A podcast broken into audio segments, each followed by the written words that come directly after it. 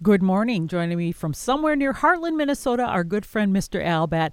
Hey, Al, how you doing? I am doing swell. Uh, I before I forget because I always forget to thank people, and my mom always said you can never thank people too much. I'd like to thank, and I, I know some of them are listening because they said they were going to be, so that's why I better thank them. Uh, all the good folks at Decorah Public Library, and what a beautiful part of the world Decorah, Iowa is. Uh, Luther College down there, and the Seed Savers Farm. Uh, folks, if you're into gardening, um, you, you got to get to Seed Savers at one time or another. But I love libraries, and I love all the good folks that were there, so it was fun.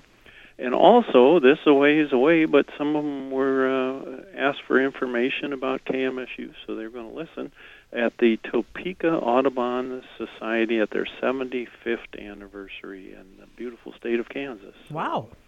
Yeah, it was fun. Uh, fun being down there and talking to those good folks, and I went birding with them and just had a really nice time. Did so. you see anything unusual or exceptional? Uh, nothing. Uh, I guess it, there was no snow there, of course, whatsoever. And they're in. A, they would love to have had snow because they're in a drought. Um, there was, um, you know, nobody out in the field doing anything. Um, the fox sparrows were singing up a storm. I uh, led a field trip, and they had not uh, heard fox sparrows singing down there before, so it was kind of fun to get to point that out to them. Well, you know, speaking of snow, we had a lot of snow this past weekend, and the trees, it was just being in a magical wonderland how they were just coated and covered. And I especially noticed the black birds. There was a blackbirds, and then there was crows and other birds with, with dark colorings. They were just stood out. I know some were on top, uh, perched atop of those beautiful trees that were covered with snow, and it just was such a, a beautiful, stark difference between the black and then the whites. It was just amazing. And uh, on the way back, I did not see any snow till I got to Des Moines, and then there were just little remnants of snow that hadn't melted yet in some of the shaded areas, maybe along a wooded edge or something. Then I got to Huxley, which is uh, south of Ames by the Huxley exit. All of a sudden, there was all kinds of snow, and there were cars and ditches and semis and ditches uh, on the way down there to Kansas, there it rained really hard in Huxley, so I'm assuming they had a nice icy pavement there that the snow fell upon and really made uh, made a mess for everybody. So I, I you know I drive by those things and uh, you see some of them are smashed up pretty good, and you know yeah. I think, boy, I hope that person's okay. That was a that was a tough crash right there. It, the Waseca Experiment Station, I had to look something up because I thought last year, according to my notes, they said frost was out of the ground on March 20th last really? year. Well, you know, I think it was earlier, wasn't it? Yeah, so we're not going to make that this year. I think frost right around here is probably 19 inches deep this year or something like that. Well, Barb Lamson on our gardening show was talking about how she had read or heard that it was going to be a later spring than we been cust- accustomed to the last couple of years. So gardeners, just be patient. Yes, that's right. I see uh, the lakes. So many of the lakes around here are still ice covered. Yes. But wet farm fields. The one next to my house was entertaining swans, Canadas, redheads, bluebills, mallards. They were a noisy bunch. So I am seeing a lot of waterfowl in small uh, vernal ponds, temporary ponds. So a nice thing to see. And just past the middle of the March uh, of this of this month was when I saw a groundhog and chipmunks active in my yard. And I watched a male cardinal feeding his mate, and I saw a male blue jay do the same for his. And those are pair bonding exercises and I spotted an American kestrel hovering over a road ditch. They're my favorite raptor. And it faced into the wind, flapped its wings, and adjusted its tail to remain in place. And I thought maybe it was hunting or something, but later I saw a pair mating on a utility wire right in that area. So perhaps he was just showing off his flight skills. A trapeze uh, artist, maybe? y- yep. He was just saying, look at me. And I watched a bald eagle the other day flying high over a road, and the eagle was carrying a stick. It was a pretty big stick, and a bald eagle will lug a stick up to a mile to its nest. And I've heard of an eagle carrying a five foot long branch. Wow. And I'm seeing a lot of house sparrows. I know everybody sees them, but I see them here and there, and I don't have the dislike of house sparrows. I, I like them. Uh, once common birds in London and associated with the word uh, cock, Cockney sparrow, and um, S P A R R A, I think is how I'd spell it if I had to spell it.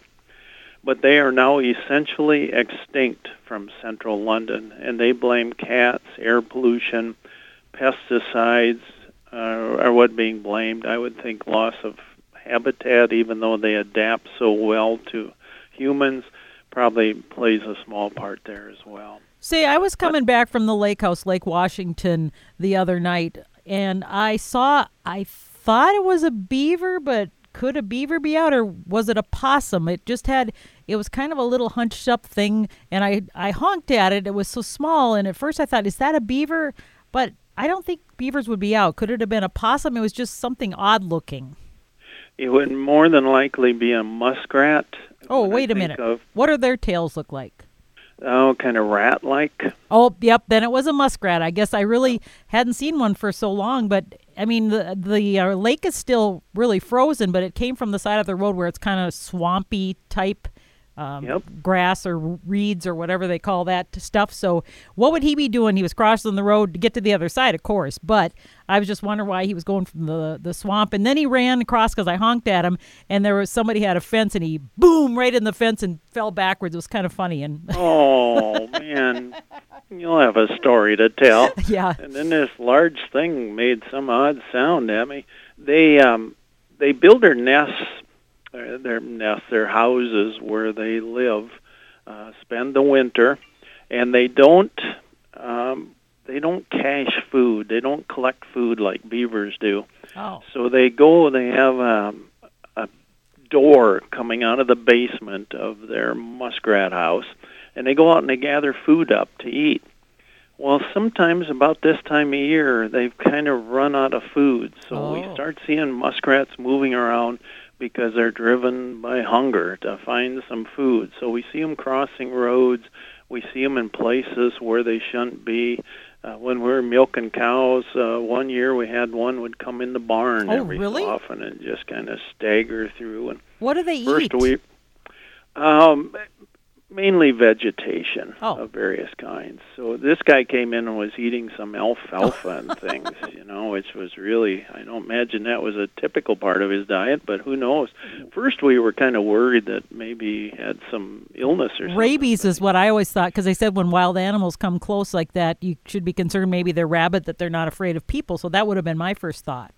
Yeah, he just wandered in and the cats, the barn cats, would spit at him and yeah. have a hissy fit with their back raised like a Halloween cat, and he just ignored them and went over and ate a little hay, and then he'd leave. And oh, he he must have came back ten times. I'll wow. bet. Dad Dad got the biggest kick out of that. You know, he said it kind of broke up you know, he loved milking cows, but there was a little bit of monotony involved in it because you did the same thing over and over. So anytime you do repetitive work, there's a little monotonous. But so he kind of liked that the visit by the muskrat. So what are muskrats good for? I mean, I, I've seen them swimming around and, and things, and I just wonder are they are they good for the environment? Do they get other bad pests or anything, or what do they do?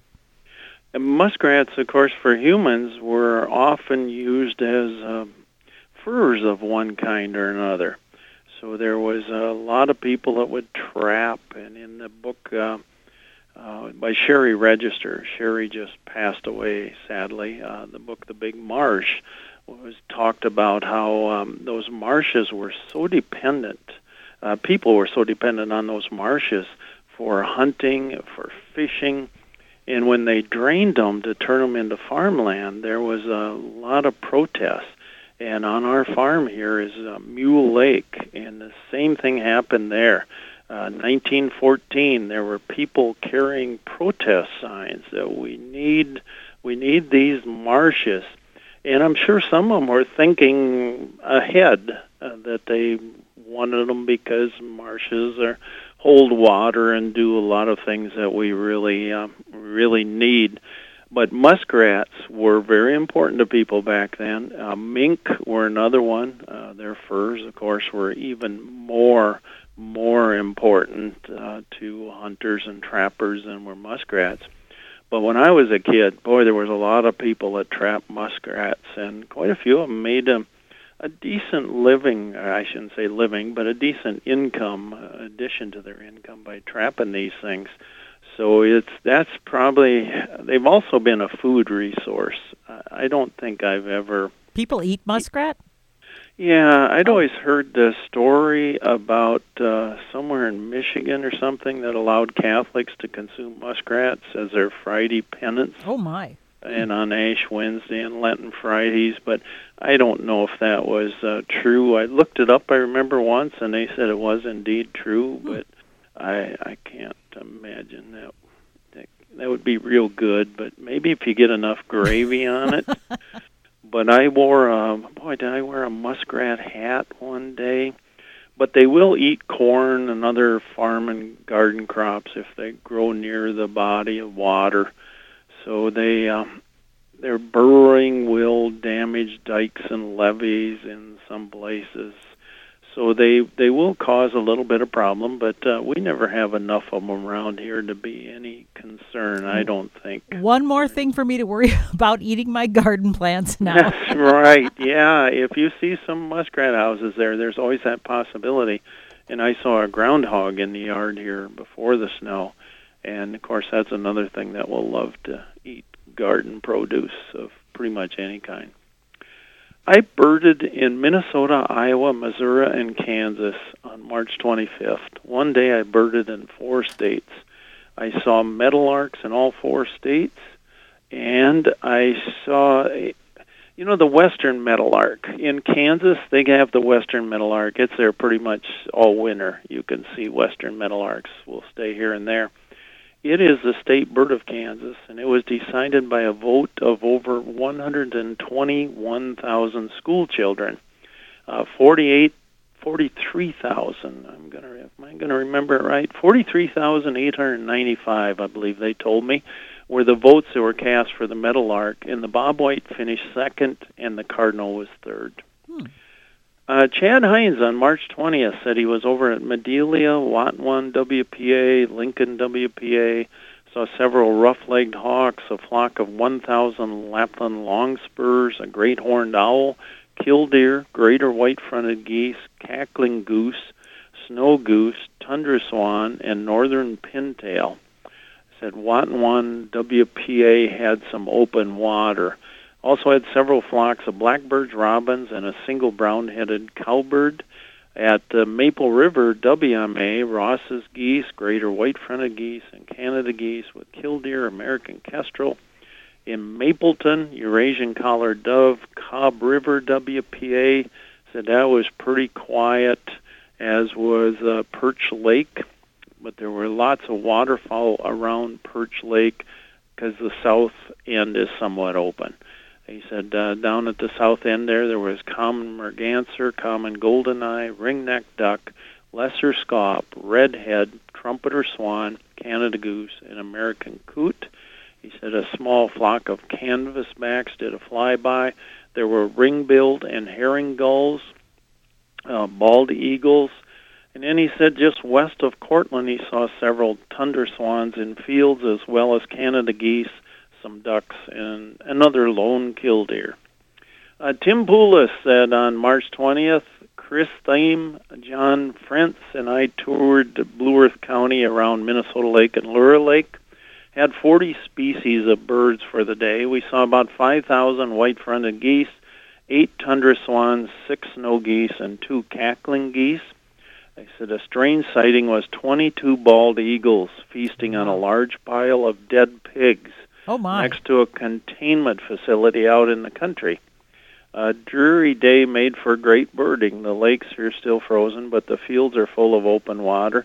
Another highlight was a flock of 19 sandhill cranes flying low over our parked vehicle. In Good Thunder, the Eurasian collared doves seemed to be taking over the town, especially around the school. Last Friday, John and I saw a flock of 60 to 70 redpolls by the cemetery in Minnesota Lake. I also went to the cemetery just south of St. James where there had been white-winged crossbill seen but struck out. You know, isn't it funny how the, the big places to see birds are cemeteries and sewer ponds? What's that about? It's because of uh, food. It's just great places, and then cemeteries have some beautiful uh, trees. Uh, they, I see turkey vultures. Uh, tur- they they roost in cemeteries a lot, which kind of gives some people the creeps. But Yeah. they, it's because they're just these beautiful, nice trees. If you're a big bird like a turkey vulture, it's the best place to roost. And it's usually pretty quiet. It is, yeah. There isn't a whole lot of cars racing around and honking of horns and that sort of thing. So yeah, it's they're just nice places for birds and sewage ponds who have open water very often. So that's a good thing for birds if they need water. Uh, Harvey Benson. Harvey is from Harmony. He said uh, when Bonita left this morning, she heard the red-winged blackbird singing. Even with my hearing aids on, I don't hear many birds except crows and Canada geese. When my mother got her first hearing aids some many decades ago, and they were not such good hearing aids then, the first thing she said was, "I can hear birds again." Aw. Yeah, that, that one got me too. Uh, Don Anderson of Albert Lea said that he was impressed with the beauty of a starling, and I, I agree with him. They change plumages and change bill colors, and uh, they're really beautiful birds. Uh, Rodney Hatley of Owatonna sent me a story from the Guardian. A catastrophe as France's bird population collapses due to pesticides. Team Hawkwatch. This would be from Jim Amundsen of Lake Crystal. He said on Thursday, he said, Well, today I forgot the Boy Scouts motto be prepared. The Raptors are coming in very high and fast. I didn't have my reclining chair, and looking straight up gets hard on the back. Oh, and I forgot my phone. It was our second best day. We had approximately 300 swans, two blue herons, and 20 sandhill cranes, four pelicans. Uh, for the Raptors, there were uh, three turkey vultures, 43 bald eagles, two sharp-shinned hawks, 13 red-tailed hawks, one rough-legged hawk, one peregrine falcon, and one unidentified. Uh, Kurt Russell of New Richland said the wetlands on his farm are filled with tundra swans. Sylvia and Larry uh, of Hollandale saw a common redpoll in their yard. Uh, Russ Howenstein, who listens from Blanco, Texas, asked when deer drop their antlers. Um, most of the white-tailed bucks in Minnesota have shed their antlers around mid to late January. There are always exceptions, and I know I, I talked to a friend the other day. Said he saw a buck with antlers on yet. Uh, southern deer drop their antlers later, but I'd expect most of them have been cast by late March or early April. Hey, I've got a question about deer antlers because you know people will want to catch that big twelve point buck or whatever. Well, how come some can get twelve points and others only six points? I mean, did some not shed their antlers, or do they just grow bigger horn or antlers, or how does that work? Because you know, if they if they shed them every year, I would think that there should either be all eight points or twelve points or something. Yeah, and a lot of it is nutrition. Oh. Some of it is age, and then some of it is the uh, amount if they have good feed. Uh, so uh, there's a nutrition that comes into play there too. So you should feed your your deer if you want to get ones hanging around with big antlers. No, no, probably not. I, I, you know, I know a lot of people like feeding deer and things, but I, I don't think it's a, a good idea. But, but that's me. It just seems to cause more problems than it does good. Because why do some then just have little to nubs maybe or something? Do they just? I mean, are they just born different times? It seems like they should all kind of be on the same cycle. I would think. Yeah, the, well, there's an age difference again with some of these uh, bucks, so you'll see a lot of them are much bigger and just stronger animals. So a lot of it is that, and I'm I would guess genetics would have a great amount to play in there. I Oh. imagine if your dad had a, was a 12 pointer, you probably got a pretty good shot at being that when you grow up, and if you you know if you can avoid getting hit by a Buick or shot. But but they all shed every every season. So so they're growing Yep. those twelve pointers every year. Then well, or maybe it gets bigger as they get older. Yep. Okay. So it's pretty cool, and it's become quite a hobby for a lot of people to go out and pick up sheds. They're called Mm-hmm. S H E D S, and they go out and look to try to find all the um, sheds that they can, and you see them at uh, hobby shows and flea markets where they make them into oh uh, every kind of wall hanging Or lamp, uh, lamps or or light uh, fixtures. Yep, or a place to hang your hat or clo- coat or other clothes. So yeah, it's got to be quite a quite a sport. You know, with And as much like- time we spent in the woods, I'd never found a some antlers. I don't know if I never looked in the right place, but we used to be in the woods a lot, you know, collecting maple sap, cutting woods. But I, I, I mean, and there were deer around, but I don't know why I just never found any. I was lucky going to get the cows. I always found some every year. So it was, and I suppose a lot of it is just um, they probably have places where they go. If you've been a deer that's been around for a while, Buck, you probably have your favorite place to get rid of those things too. I'm not sure. There is a Bluebird Recovery Program of Minnesota Annual Expos coming up Saturday, April 14th. Uh, registration will begin at 8 and the program at 9 at Cannon Falls High School. And if you'd like any more information, uh, you can well you can register online. If you just do BBRP, uh, it's like burp only with two B's and no U, BBRP dot org, and they'll have all kinds of wonderful presenters and vendors. And if you're um, if you're already a Bluebird landlord, or if you just like to maybe get started and uh, start out with one box or something and see how it goes, this would be the place to go because they will um, they will inform and educate. Uh, how big a litter does a coyote have? Somebody asked. Uh, typically, five to seven pups are born in April. And when they're 8 to 12 weeks old, their mother teaches them to hunt. And from autumn till midwinter, the pups will leave the den and search for their own territories. And when I was in Kansas, I went out to, uh, boy, was it Lake Perry or Perry Lake? I can never remember which side the lake goes on that name. And I was looking at Franklin's gulls and a pretty good sized flock of American tree sparrows and um, it was a phoebe, and all of a sudden I looked out in this. It's so dry there that a lot of the lake bottom is dried, dried. It's just dried dirt. It's not even mud anymore. And there was a coyote right in the middle of that, staring at me, saying, "What are you up to there, or what are you?" And then uh, I flipped my binoculars over to look at him, and then of course he took off on the run because I suppose he thought he, that guy's to shoot at me or something. So away he went. But it, it was pretty cool seeing him there. They are they are beautiful animals. I I like coyotes. Somebody uh, I get this question a lot, but it's a great question. How much can a bald eagle carry? And um, well, they can carry a five foot branch. Um, they can carry probably of 25% of their weight right around in there. And my neighborhood bald eagles here weigh 8 to 13 pounds. The female will be quite a bit larger than the male. So about 25% of that. So they if you're a cat or a toy toy pup dog or something, you should be leery when you see a one of those coming.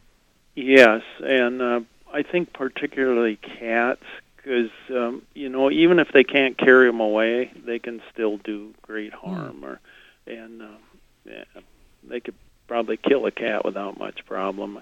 Great horned owls might be more of a problem for cats than are bald eagles, but boy, if you're a cat, you don't want to deal with either one of those birds because nothing good's going to come out of it.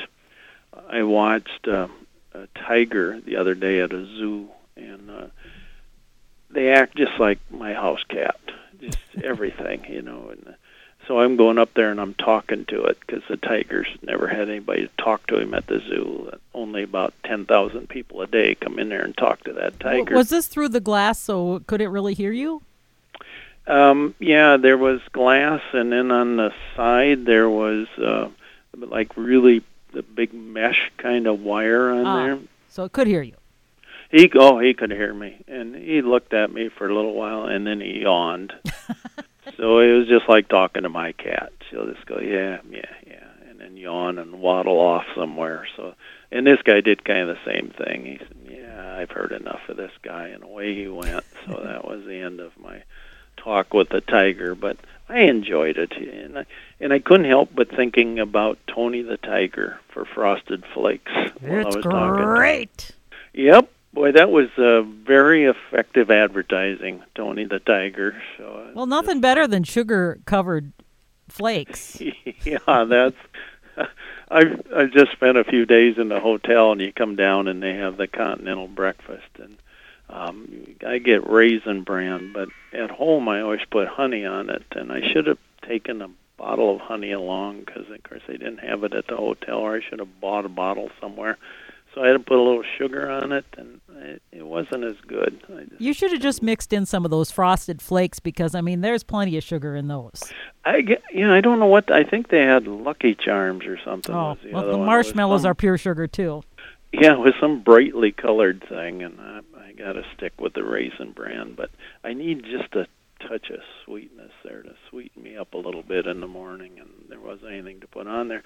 One day I was in a hotel, and the guy put orange juice on his cereal. Oh, I've done that accidentally. You know, you're tired and and it's I've dumped it out. It's it's not tasty. I don't like that. This guy was eating it. Oh so I- well, each yeah, I had to ask him. I said, "Orange juice." Yeah, I like it. He said. And That was the end of our conversation. It was So- sweet. Yeah. what he might I thought later, you know, he might have done that accidentally, just being a guy he didn't want to admit it. Right. So that might have been it. I hope everybody will make it to the cafe today, where the food chain is missing a few links. A special is always the Heimlich maneuver, and gravy is considered a beverage, and now featuring authentic leftovers with less hair in the food and real cup holders, where grease is good and none of the food smells like feet. Well, hardly any of it. I accompanied my parents to a viewing, and today we kind of seem to call them visitations, but back then it was either a viewing or a wake. And this one was for an older fella who'd lived far away. My parents knew him when they were young, and I, I hadn't known him. At least I don't think I knew him at all. I was a young whippersnapper who had just started attending wakes of deceased individuals who I would swear their average age had been slightly over 127 years. they were just all really old people, and and I didn't know them, but it was an obligation. You went with your mom and dad, and you went to pay your respects. And as we shuffled by the casket, my mother looked down, and everybody paused for a while, and she said, "He looks good." and my father agreed, just nodded, and I said, "He looks dead." yeah. I missed the next couple of wakes. I went on the uh, DL list as far as wakes went. Uh, remember, folks, Hartland is while we're driving past. Uh, do something wild today. Get out there and look at a bird. Karen, thank you so very much. I enjoyed your company, and thanks everybody for listening to KMSU. Hey Al, thank you and happy bird watching. Talk to you next week. Thanks, Karen. All right, bye bye.